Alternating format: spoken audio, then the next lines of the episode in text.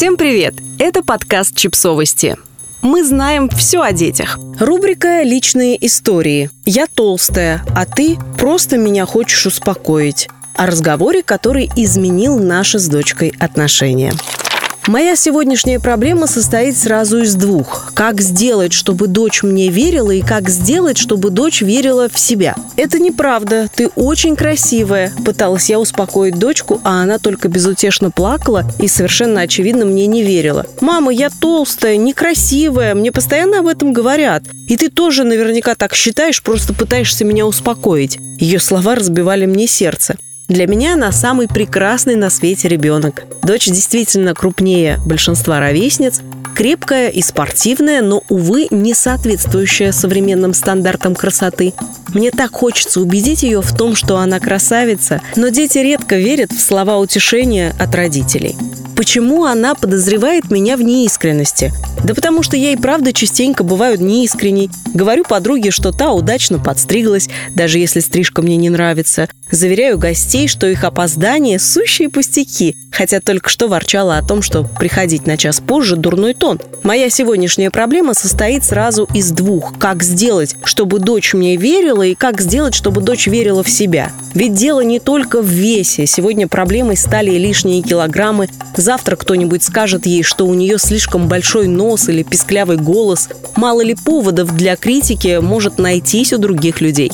Я вспомнила про небольшую хитрость, о которой мне когда-то рассказала подруга. Она сказала, что всегда хвалит дочь в разговорах с другими людьми, но так, чтобы та слышала эти разговоры как бы случайно.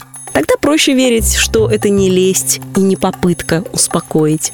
Слушая хорошие вещи о себе день за днем, дочка в конце концов в них поверит, утверждала подруга. В тот момент это не показалось мне особенно удачным решением. Зачем что-то выдумывать, считала я. Просто нужно искренне поговорить с ребенком и достаточно. Видимо, всему свое время. Сейчас я наконец поняла, о чем шла речь в тот самый момент, когда мой ребенок грустно сказал, ты просто меня хочешь успокоить. Наверное, в будущем я попробую так поступать, но это в будущем. А утешить дочку мне нужно прямо сейчас.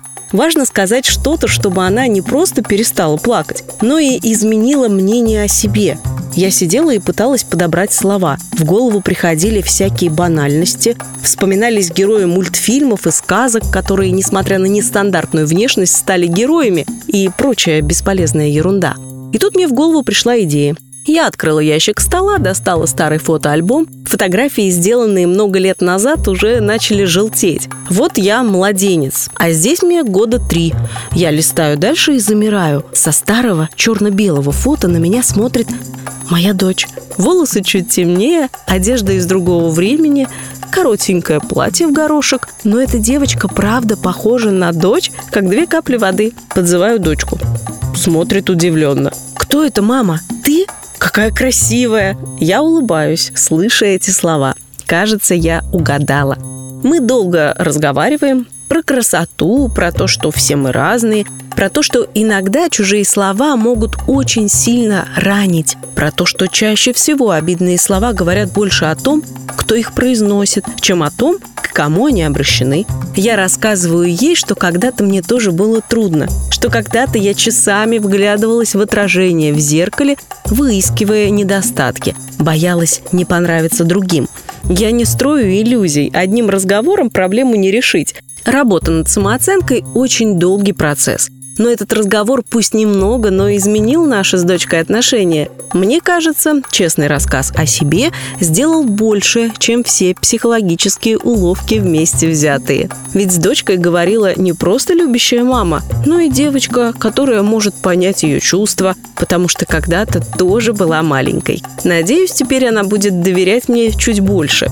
Верить, что мои слова не просто материнская любовь, но и правда – а чужие обидные слова не истина, а всего лишь чье-то мнение. Автор текста подкаста Анастасия Петрова.